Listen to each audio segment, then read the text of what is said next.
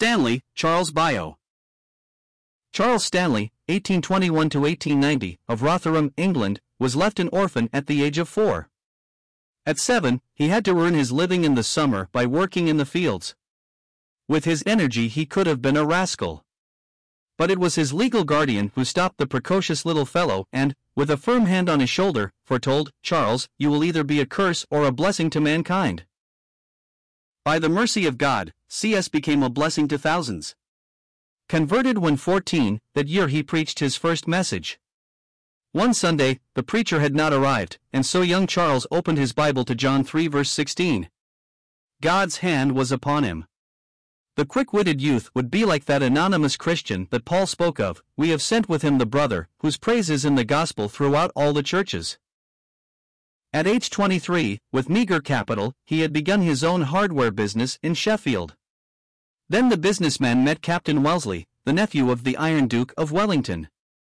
Under his gracious teaching, the Bible became a new book to him. It was his daily study, and he grew in grace and in the knowledge of our Lord and Savior Jesus Christ. As a salesman, he crisscrossed England, at the same time doing the work of an evangelist. Forty years after, he said, seldom in those days did the Lord open my lips without some soul being converted. Not that this appeared at the time, but I have met them everywhere, ten, twenty, or thirty years after. His favorite Old Testament story was of Mephibosheth, the orphan who was tragically crippled. Speaking of his message on Mephibosheth, he remarked, I believe the Lord rarely ever led me to preach from Mephibosheth without souls being converted. D. L. Moody told Stanley he had preached it in almost every city in America, and, he thought, never without souls being brought to God. C.S. expected the Lord's special and direct guidance. He pitted the Christian who did not enjoy looking to the Lord every day for directives from the Holy Spirit. His own record abounds with the mystic and subjective. As an example, he would be deeply impressed that he ought to go to specific places to preach the gospel, often where he had never been. Three of U.S. felt led to go to Leamington. We had a small notice printed, asking the Christians of Leamington to come together in the music hall at 3 o'clock for prayer for the Lord's blessing on the word to be preached in the hall that night. About 200 came together, and oh! What a cry of united, expecting prayer went up to the throne of grace. At 7, the large hall was filled. That night God answered prayer. It was the birth night of many precious souls. It was said some hundreds found deliverance and blessing that night. By the riverside, in railroad cars and steamboats, at balls and races, in halls and chapels, in kitchens and drawing rooms, theaters and concert halls, Charles Stanley confidently witnessed to the grace of God. On one occasion, he was leaving Bristol, where he had been preaching, for Tetbury. A stranger to that part of the country, he said on arriving at Wotton under Edge, I had some time to spare. It was about five o'clock on a hot day in the midst of harvest. There was scarcely a person to be seen in the little town. I was very distinctly impressed from the Lord, that I must preach the gospel there that afternoon, yet there appeared to be no people to preach to. Nearly all seemed to be out in the harvest field. Yet the conviction deepened that I must preach. Taking a handful of tracts, he began hunting for a congregation, great or small.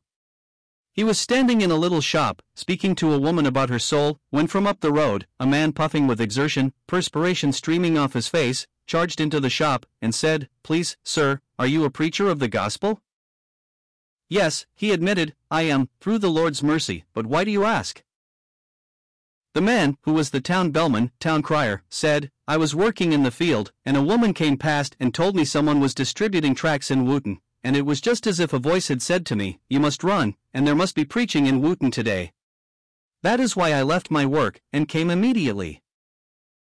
As he was the bellman, Stanley involuntarily put his hand into his pocket to give him a shilling.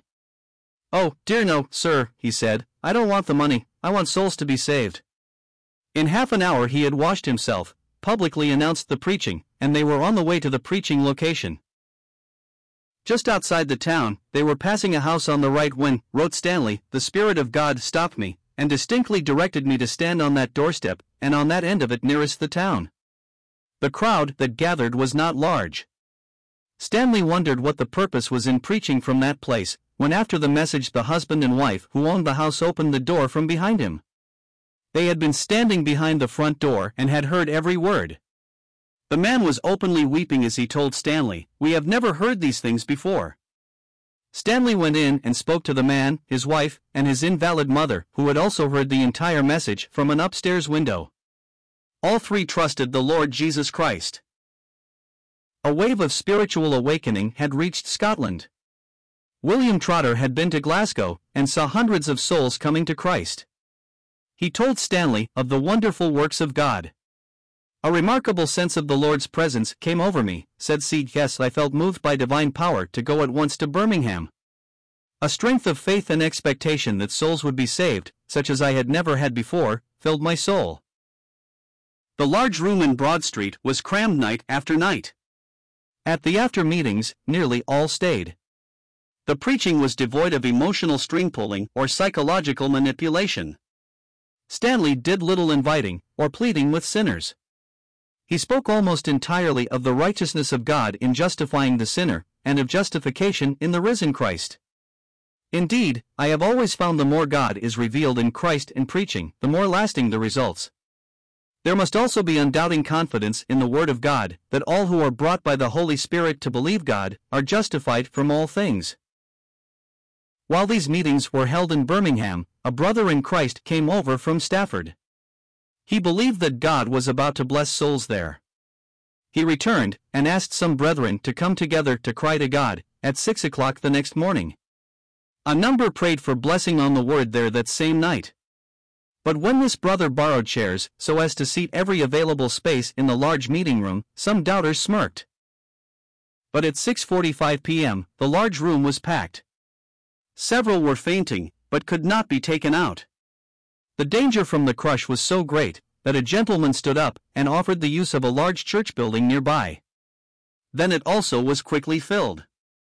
One drunk man unexpectedly lurched in, and the solemnity of God's presence had him sobered in a moment. With many others, he professed to be converted that night. Stanley was not interested in tallying numbers. He viewed the results of his gospel preaching with caution. Looking back at a very encouraging gospel campaign, he would say, Many professed to be saved, some fell away as stony ground hearers, but the day will declare what was of the Spirit of God. Charles Stanley was called from his earthly home in Rotherham to his heavenly home on March 30, 1890. Stretching beyond his preaching, perhaps his greatest Christian work has been the CS tracts. A brother asked, Why don't you print some of those incidents of the Lord's work in the railway cars? I am sure the Lord would use them. I said I had never thought of it. He urged me to do so. How little did I think at that moment that the Lord would use them in so many languages. The goal in writing the tracts was to look to God to give me to write just what He pleased, and to enable me to write it plainly without any adornment. To never allow me to write with a party feeling, but to write for the whole Church of God, or gospel to every sinner in every incident related to give the exact words as near as I could recollect.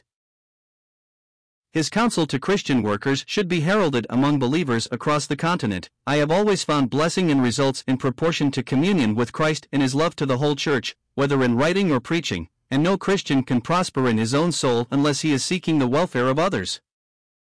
Further reading Incidents of Gospel Work Showing How the Lord Hath Led Me by Charles Stanley, G. Morrish. Chief Men Among the Brethren, by High. Pickering, Loizeaux Brothers.